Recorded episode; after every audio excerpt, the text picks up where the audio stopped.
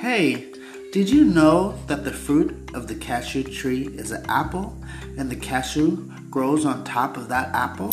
In a similar way, fruit of the Spirit is love, joy, peace, kindness, goodness, faithfulness, gentleness, self control, and patience. We can all eat different fruit that can make us healthy, like bananas, apples, pears, but we can't live by fruit alone, but by every word of God. So today, activate the fruit of the Spirit by asking God in prayer by faith.